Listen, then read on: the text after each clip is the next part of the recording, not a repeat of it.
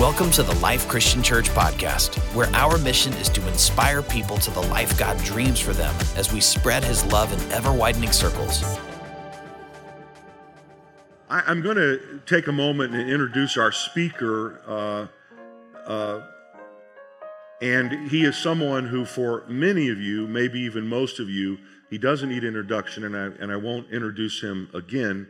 But I want to reintroduce uh, to some of you and introduce for the first time to a, a number of you as well Christian Smith, uh, who is going to be speaking for us today and who I suspect you'll be hearing from a good bit over this coming season.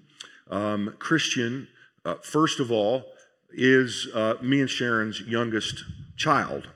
And uh, I think it's important, though, for you to know, and many of you know this very well, that he is a son of this church. Um, he was born the year after Sharon and I began to lead this congregation, which at that time was a, you know, I think 54 people invited us to come be their pastor. And uh, so he literally has been born and dedicated and uh, K-ported and club sixed and redlined and whatever we called him during that era. And all of that uh, before he headed off to college and, and then came back and joined our staff. So uh, he's been a part of this church literally his whole life has been lived in, the, in this community, and he's a product of this community. And, you know, if you, if you detect a little bit of pride when I talk about him, which um, I think you're allowed to be proud of your kids, aren't you? Is that okay? Is that permitted? Um, then, you know, it's something that I hope all of you feel. You know, not just when we see Christian, but we've got a lot of great uh, young people who've been produced uh, in no small part by the power of this community to shape someone uh, in really, really special ways. So, uh, Christian, in his most of his uh, later childhood and uh, teenagehood, was uh, his life was really centered around sports. Um, that was kind of his thing. Uh, most of you know him as an academic, but that really wasn't how he was known when he was a teenager. He was an all state quarterback, quarterback for West Orange High School. He was an all conference basketball player. Um, he was uh, recruited by a number of schools to play college football, particularly the Ivies. Um, story I didn't tell in the first service uh, that I'll tell you, and it doesn't ever cost you anything extra to hear extra stories from me, is that um, my son, our son Caleb, played played football at Yale, and in his senior game, uh, the, the, his senior Harvard Yale game, when, his, when, when Yale came running out on the field, Christian and I were standing on the Harvard sideline because Harvard, it was their recruiting day, and they were recruiting him pretty hard to play quarterback there. And uh, so he, he was uh, uh, decided that he wanted to go to a Christian college. And so he went to Wheaton College, which is known mostly for its academics. Wheaton College in uh, a suburb of New York City. This is where Billy Graham went to college, and lots of people who are very well known in the Christian community.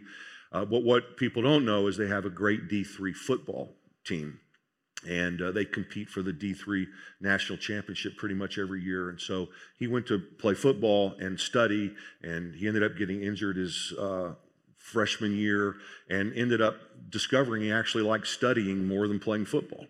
And um, came back from Wheaton, uh, joined our staff team, interned some during those years when he was at Wheaton, uh, fell in love with one of our staff team members uh, Amanda, at that time her name was Barrios. Her, her name is now Smith. Um, Amanda uh, was a part of our team. Uh, I hired Amanda, actually personally hired Amanda, not knowing that she and Christian evidently had had a had a had a thing going on, and uh, I had no idea I was hiring my future daughter-in-law, but uh, Amanda has played a number of uh, really key roles here, from our student ministries director to um, worship leader to our online campus pastor from London. And uh, she's been on staff now almost 10 years, if you can believe that.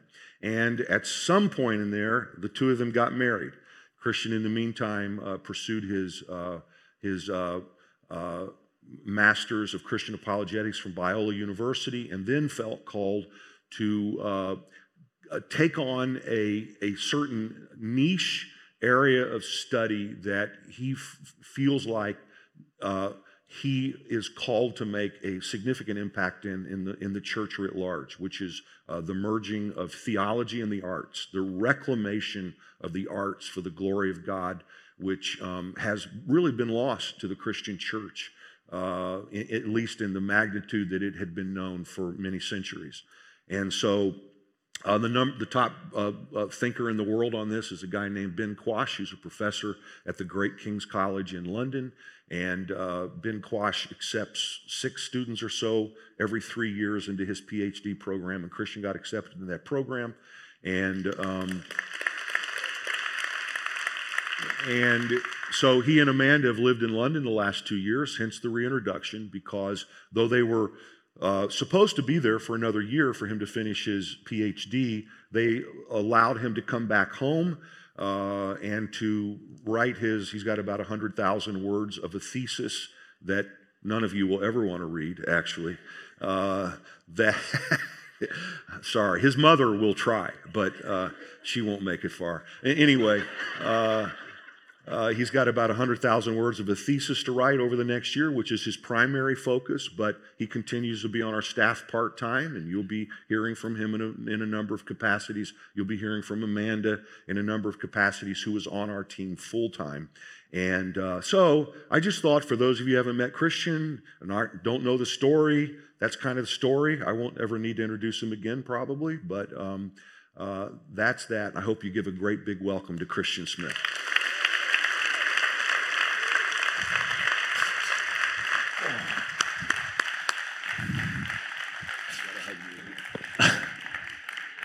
Thanks, Dad, for the introduction.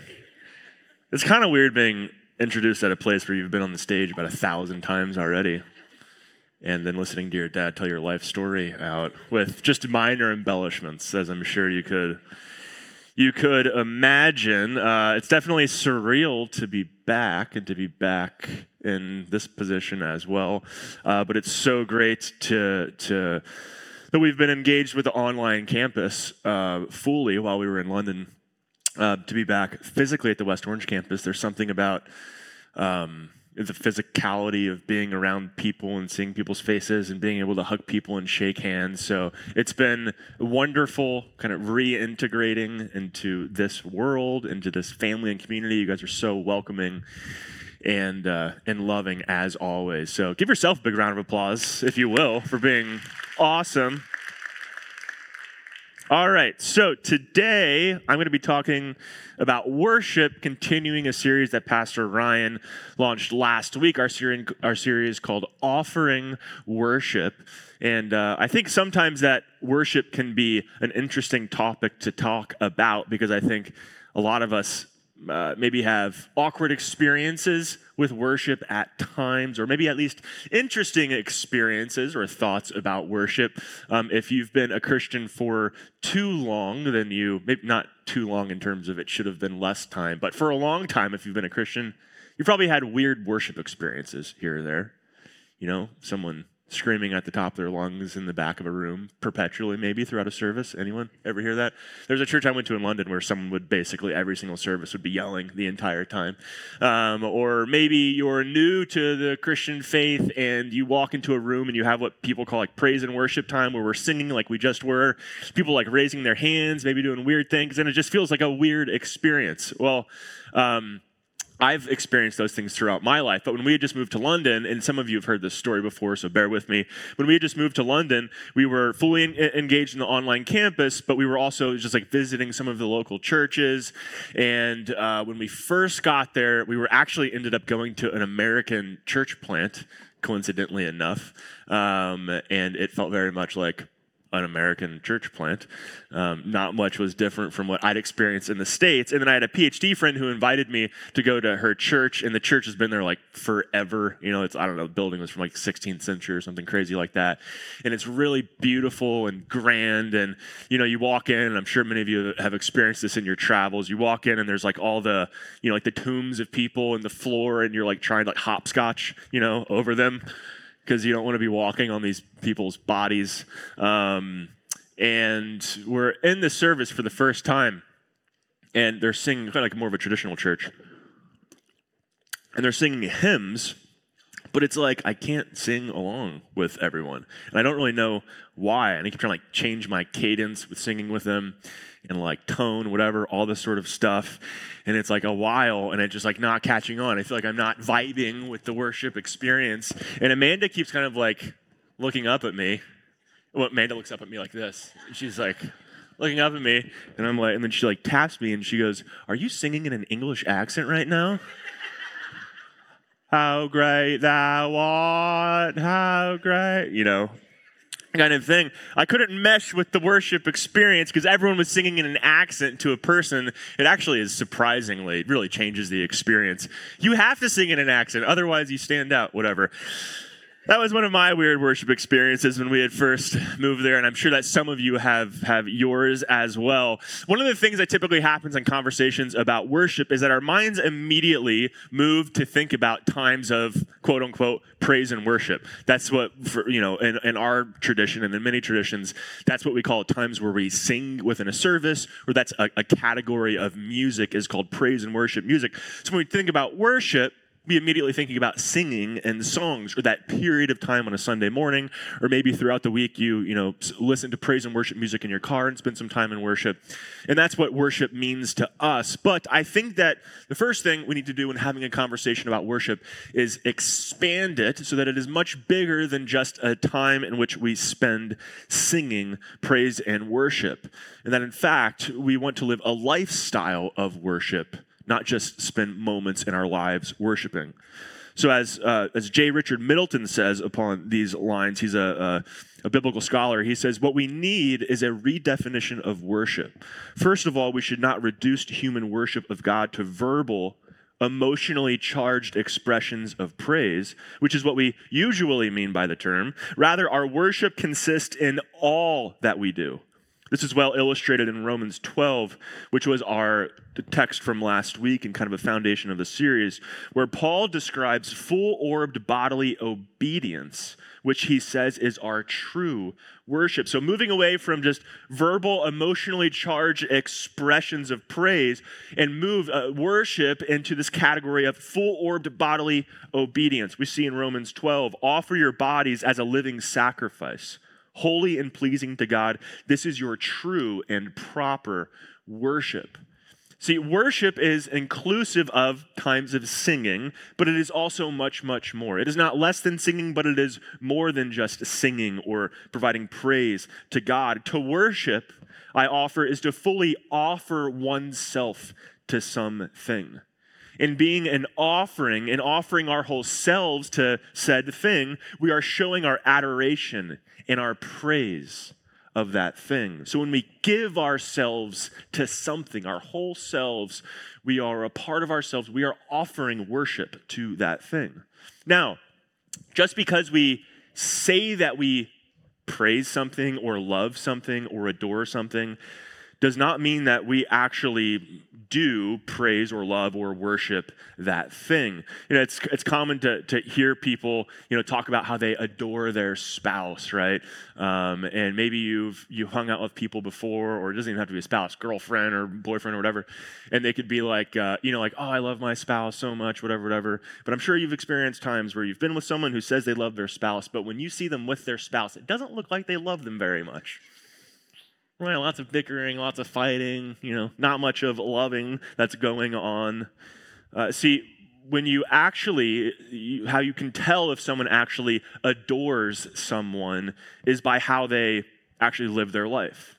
So if you see two people together and they're sacrificing for each other, if you see me and I say I love Amanda, but then you see me actually loving Amanda, you see me sacrificing for her, you see me building her up, you see me living that out with my actual life and not just with my, my vocal cords proclaiming love, but with my actual life.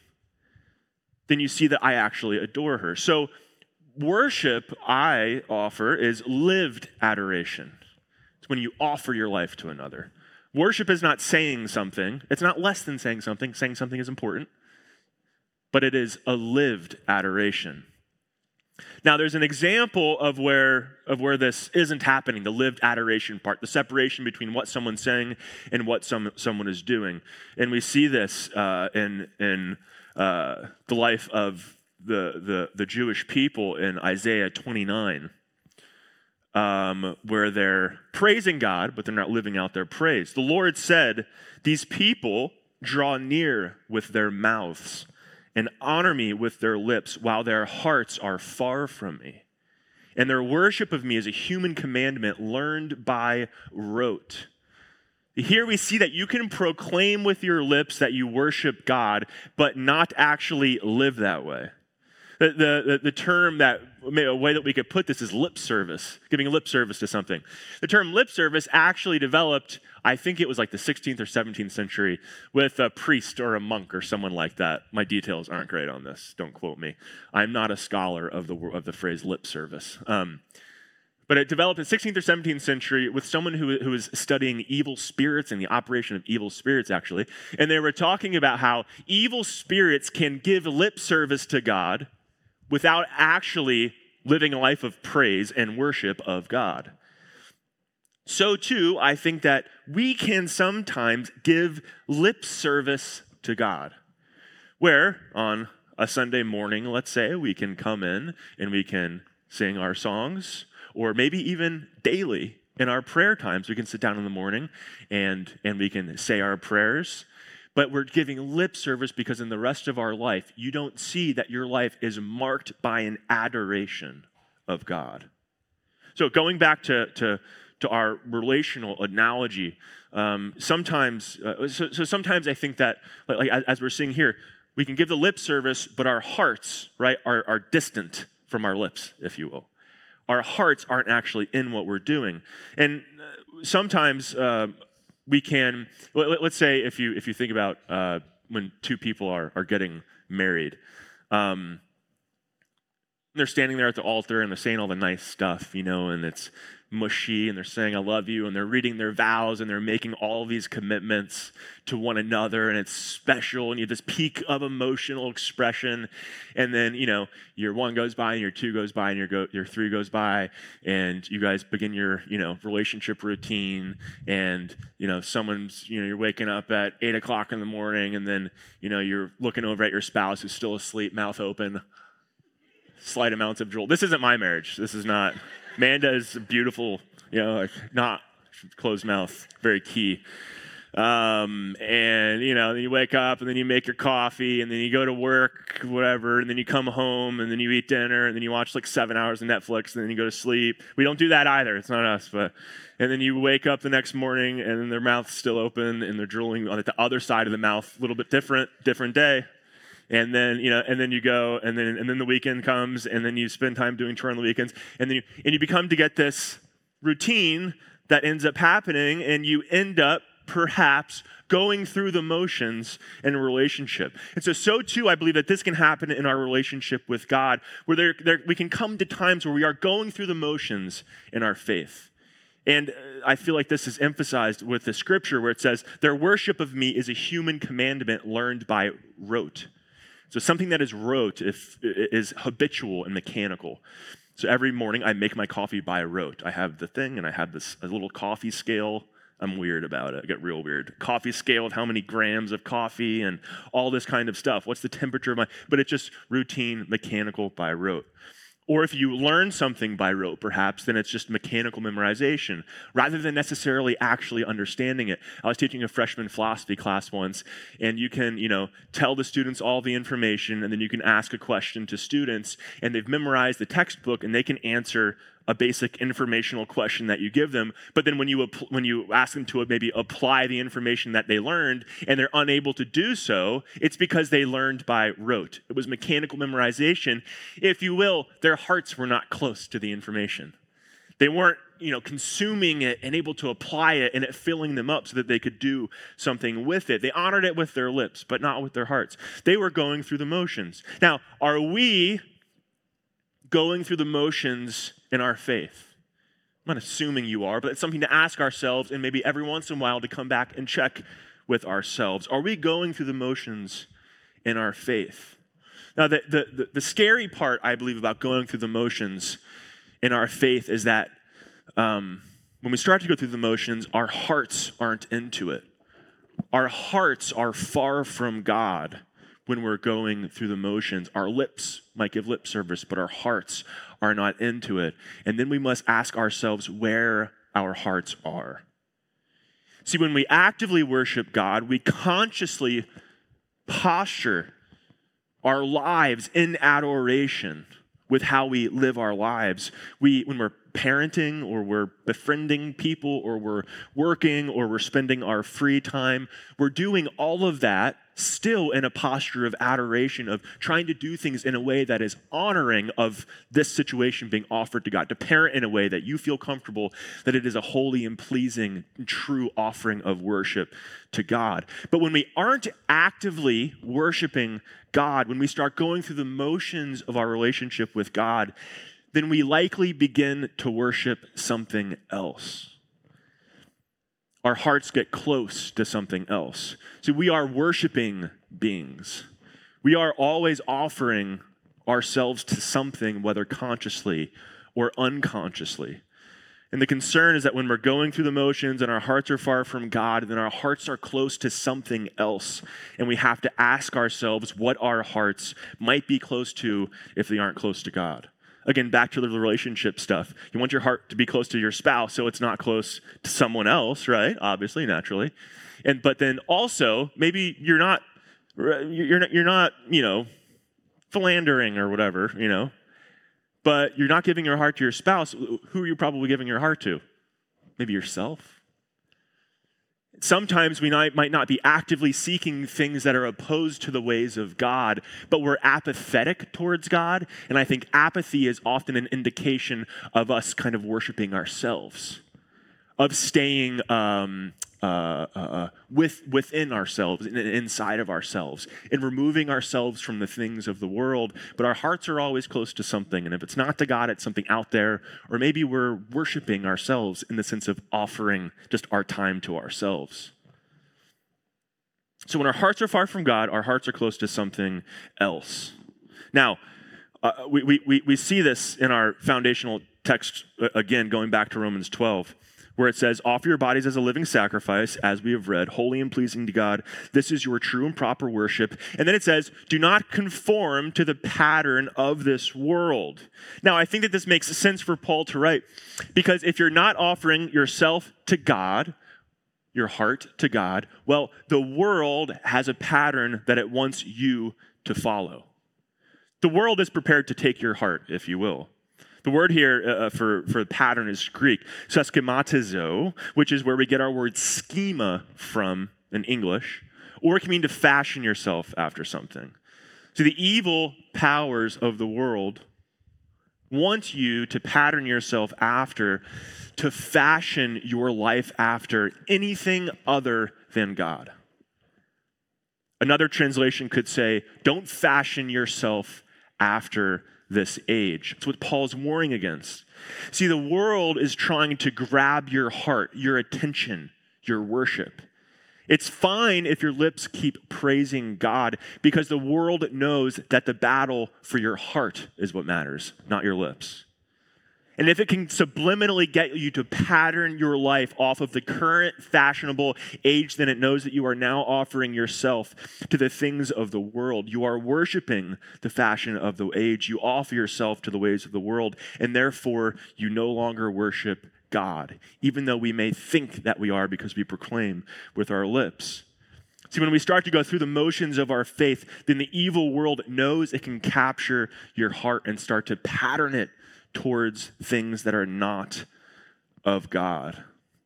I um, think about what happens here with, I don't, have this on the screen behind us, but um, when Jesus is in the wilderness and he's fasting, uh, so it's 40 days in the wilderness and he's fasting, incredibly depleted um, in, in, many ways, emotionally and physically.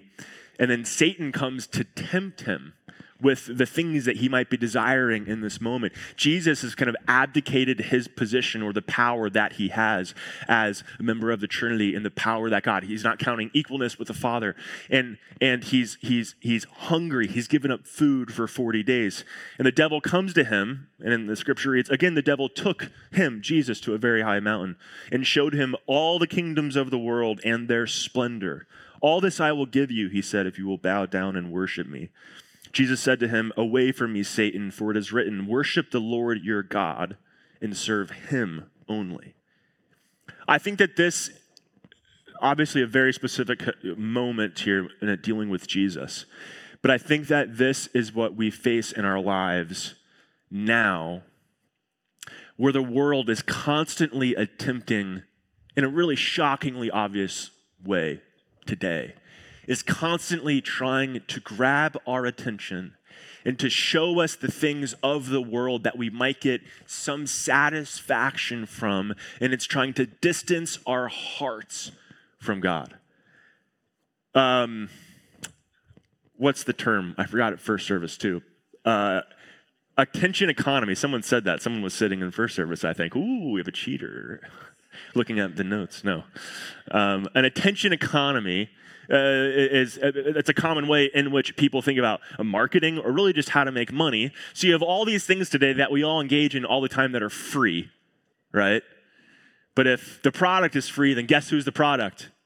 You, me, right? And people are trying to grab just our attention because in some way they begin to sell us products or sell us desires and trick us to think that our hearts are going to be content in consuming these things that will fill up part of our lives.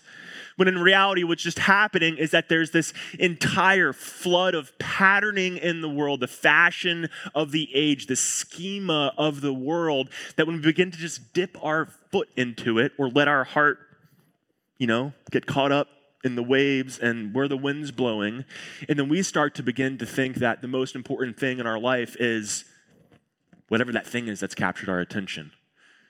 Maybe that's our work or our finances or our free time being ours or that's sexual activity that's not according to scripture or maybe that's whatever it might be. We start to get our thought life gets patterned around these things and then all of a sudden our heart that we let linger away from God for a minute gets caught up in the flood and the flow of culture and society and what's happening. And all of a sudden, our heart is way further from God than we originally expected because Satan is sitting there at all times, just to be completely frank, and he's trying to tell us hey, you see these things? The world can be yours. You can have the desires of your heart. But just like Jesus, we are to sit there and remember that ultimately God is the one who will satisfy the desires of our heart if we will give our heart to Him. Okay, so how can we cultivate a life of worship? And maybe, again, this might be something that you're dealing with now, and this is helpful. This might be something to slot, you know, index into your life of faith to, to check in on when we might be going through the motions in our life of worship. How can we cultivate a life of worship when we might be struggling? Well, we're going to go back to Isaiah 29 earlier that we read and see how God says that He's going to cultivate worship amongst peoples whose hearts are far from Him. The Lord said, Because these people draw near with their mouths and honor me with their lips, while their hearts are far from me, and their worship of me is a human commandment learned by rote. So, because of this, so I will again do amazing things with this people, shocking and amazing. The wisdom of their wise shall perish, and the discernment of the discerning shall be hidden. I think this is a fascinating response from God to people's hearts being far from them. Is he says essentially, he, he promises that he's going to humble those who give him lip service by doing shocking and awe inspiring things by his power. Ba- he's basically going like the people who have forgotten who I am how great I am. Let me give them a show.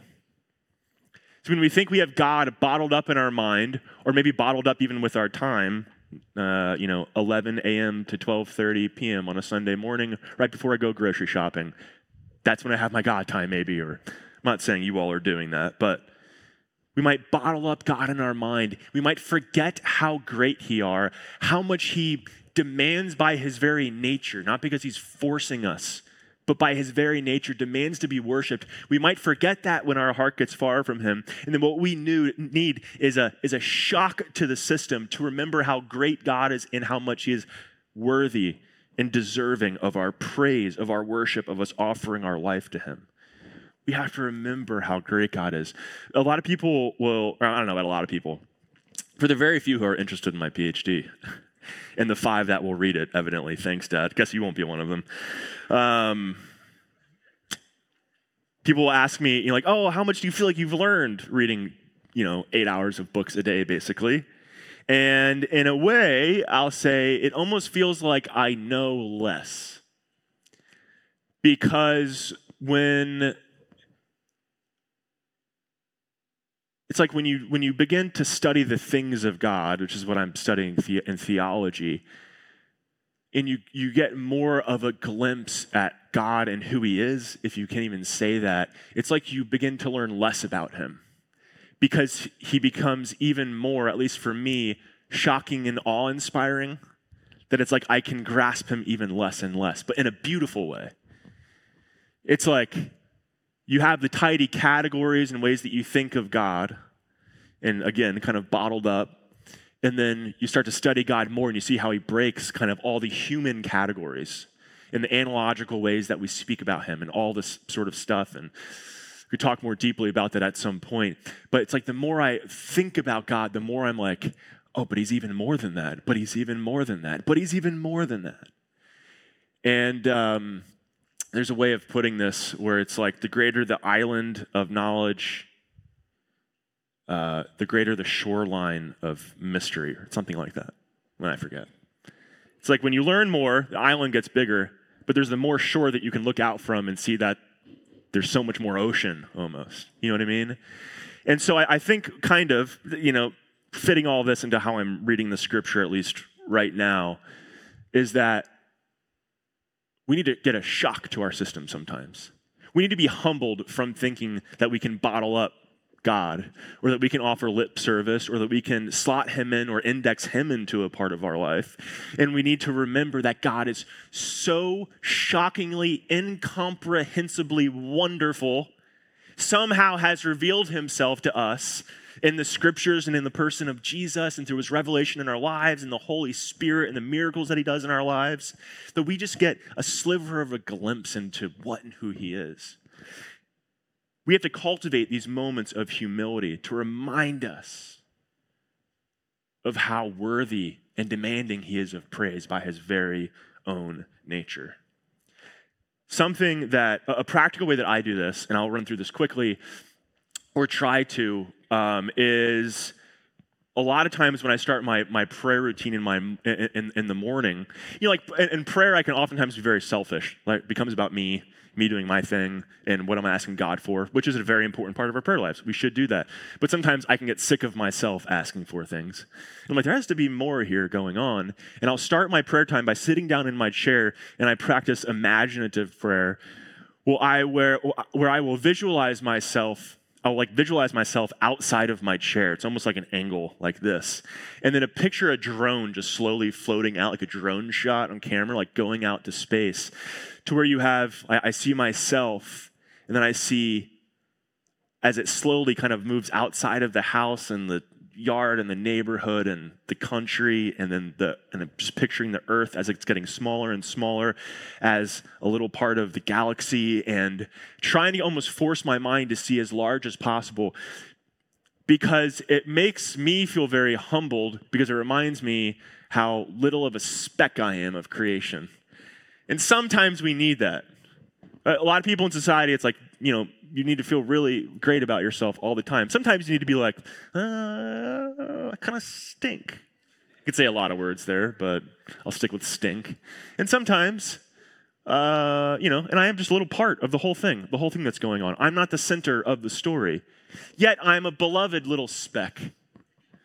And Jesus died for the speck.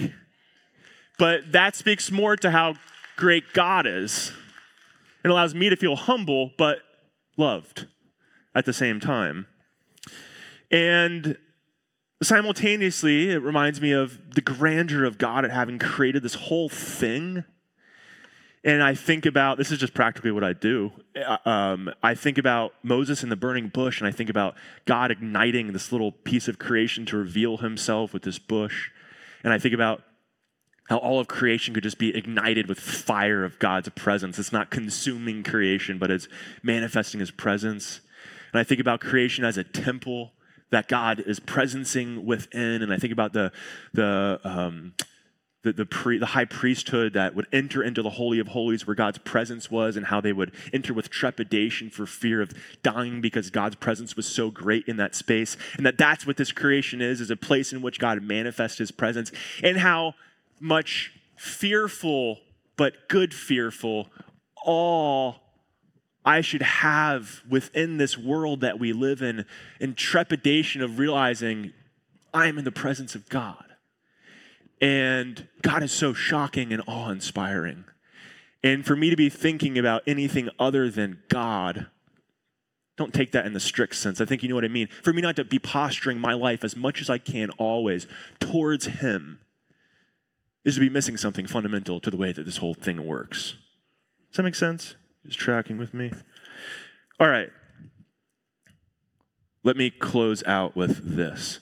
So our um, our apartment or our flat in London, the nice way to say it, our flat in London, it was over a sports bar, which we were not aware when we signed our lease and uh, it was literally like like right over like we were floor one of the apartment building and the sports bar was floor zero. And it was actually a very large sports bar.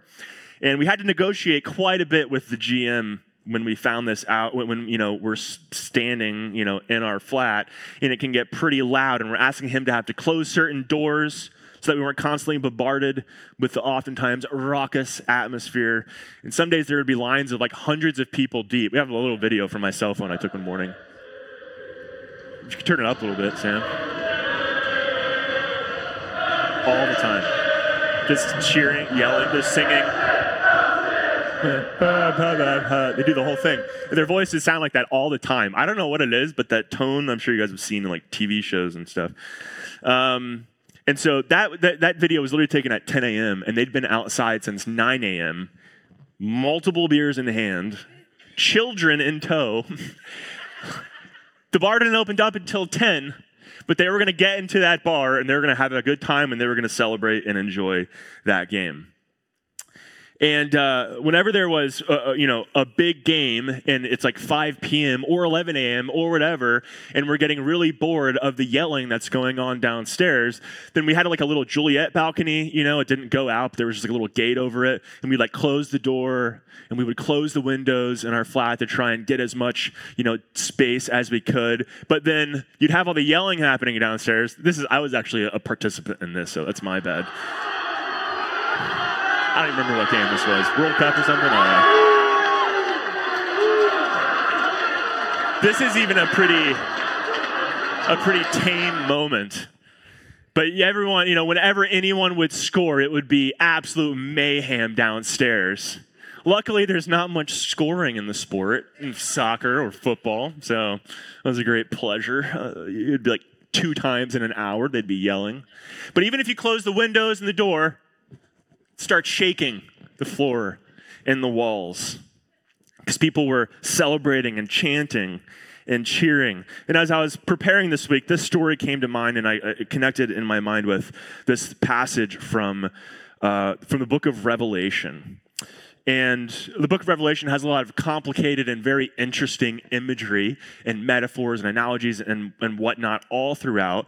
And, and in some respects, it's, it's concerned about with the things that are going to happen in the future that is revealed to John. But in this passage that we're going to read, it's something that is, is uh, uh, revealed to John about what's going on right now in heaven. So this, passage we're going to read isn't about the future, it's about what's happening right now in heaven. And I'll, I'll kind of stop as we're reading it to describe some of this uh, really interesting imagery. So, John says, There before me was a door standing open in heaven. At once I was in the Spirit, and there before me was a throne in heaven with someone sitting on it. So John's standing there, and a door to heaven is opened, and in the Spirit, which uh, those two, two things are used together, being in the Spirit and being open to seeing what's going on in the heavenly realms. Before him, he sees a throne someone sitting on it, and he's about to see, he's about to have the throne of God revealed to him. And the one who sat there had the appearance, uh, of jasper and ruby. A rainbow that shone like an emerald encircled the throne. These images express and represent, uh, uh or they represent rather the inexpressible glory of God. Jasper and ruby are used elsewhere in this sort of way, are associated with the presence of God represents the awe of God. Surrounding the throne were 24 other thrones, and seated on them were 24 elders. These 24 elders represent the community of believers, past and present, who are surrounding him. They were dressed in white and had crowns of gold on their heads. This connotes the purity and holiness of the faithful followers of God. From the throne came flashes of lightning, rumblings, and peals of thunder. In front of the throne, seven lamps were blazing. These are the seven spirits of God. Again, you have this all the lightning, the peals and rumbling of thunder. And then you have the seven spirits, which likely represent angelic beings. And also in front of the throne, there was what looked like a sea of glass, clear as crystal. This imagery is often paired with when God, especially presencing in a place, you have the sea and the sea of glass and crystal. In the, in the center around the throne were four living creatures and they were covered with eyes in front and in back. The first living creature was like a lion, the second was like an ox, the third had a face like a man, the fourth was like a flying eagle. I know this is really kind of crazy imagery, but stick with me. These animals represent the whole created order, all created beings, including humans. And each of the four living creatures had six wings and was covered with eyes all around even under its wings. The six wings often uh, reference uh, uh, a reference to heavenly beings or creatures, and the eyes show that they are seeing in all directions, in keeping watch continuously, and guarding the throne of God and God's glory. Day and night, they never stop saying, Holy, holy, holy is the Lord God Almighty, who was and is and is to come. Whenever the living creatures give glory, honor, and thanks to him who sits on the throne and who lives forever and ever, the 24 elders fall down before him who sits on the throne and worship him who lives forever and ever. They lay down their, they lay their crowns before the throne and say, You are worthy, our Lord and God to receive glory and honor and power, for you created all things, and by your will they were created and have their being. So, what's, how, what, what do we make of this? So, John has this moment in the Spirit. He gets a glimpse into heaven. But, as I said, not heaven as something that exists in the future, and not heaven as we often mean it, which is some place that's far off but heaven as the unseen spiritual realm that is currently existing here and around us. So, as uh, Tom Wright says, heaven and earth are the interlocking spheres of God's single creation. There is a creation, and there is the heaven unseen realm and the seen realm. And when John is in the spirit, he is suddenly open to and aware of the heavenly dimension of what we call ordinary life. John is getting a glimpse into what is happening right now in the unseen part of creation that is all around us. If we were to get a glimpse to, to, to peel back, to receive the eyes of the Spirit in this way, to be standing in the throne room of God, we too, like John, would see this incredible, unimaginable, inexpressibly beautiful, awe inspiring image of God. In whatever say we, way we say we can see. But as John is ex- expressing it, it's overwhelming jasper and ruby and peals of thunder, rumbling and lightning. a sea of crystal that's surrounding him. And when the creatures look upon God, they can do nothing but worship him and praise him. Not because God is saying, You must worship me, you must praise me, because they can do nothing but praise and worship him. Because how can you not?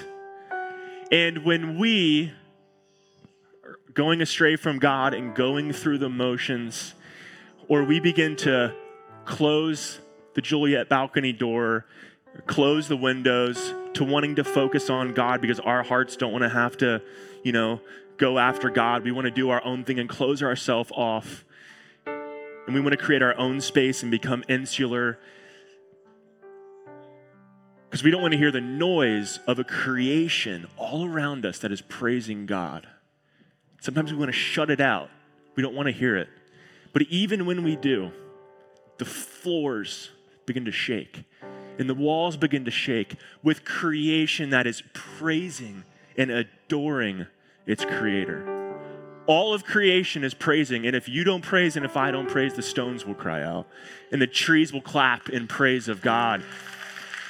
Creation is praising, and I encourage you, I encourage all of you to join in that praise, to join in that worship, not just one moment or two, but with your whole life. To say, God, you're, I don't even need to rationalize it. Look at who you are. What can I do but give my life to you? What can I do but fall on my knees and praise and worship you? So I hope we're encouraged. Let's not go through the motions. Let's be shocked and awed by God. Remember who He is. For all of us, let's just remember who He is so that we can be inspired more and more to not just give lip service to God, to give lip service to God, to, to praise Him with our lips, but to praise Him with our hearts and our minds and our whole body, be an offering to Him. If you would, please stand with me.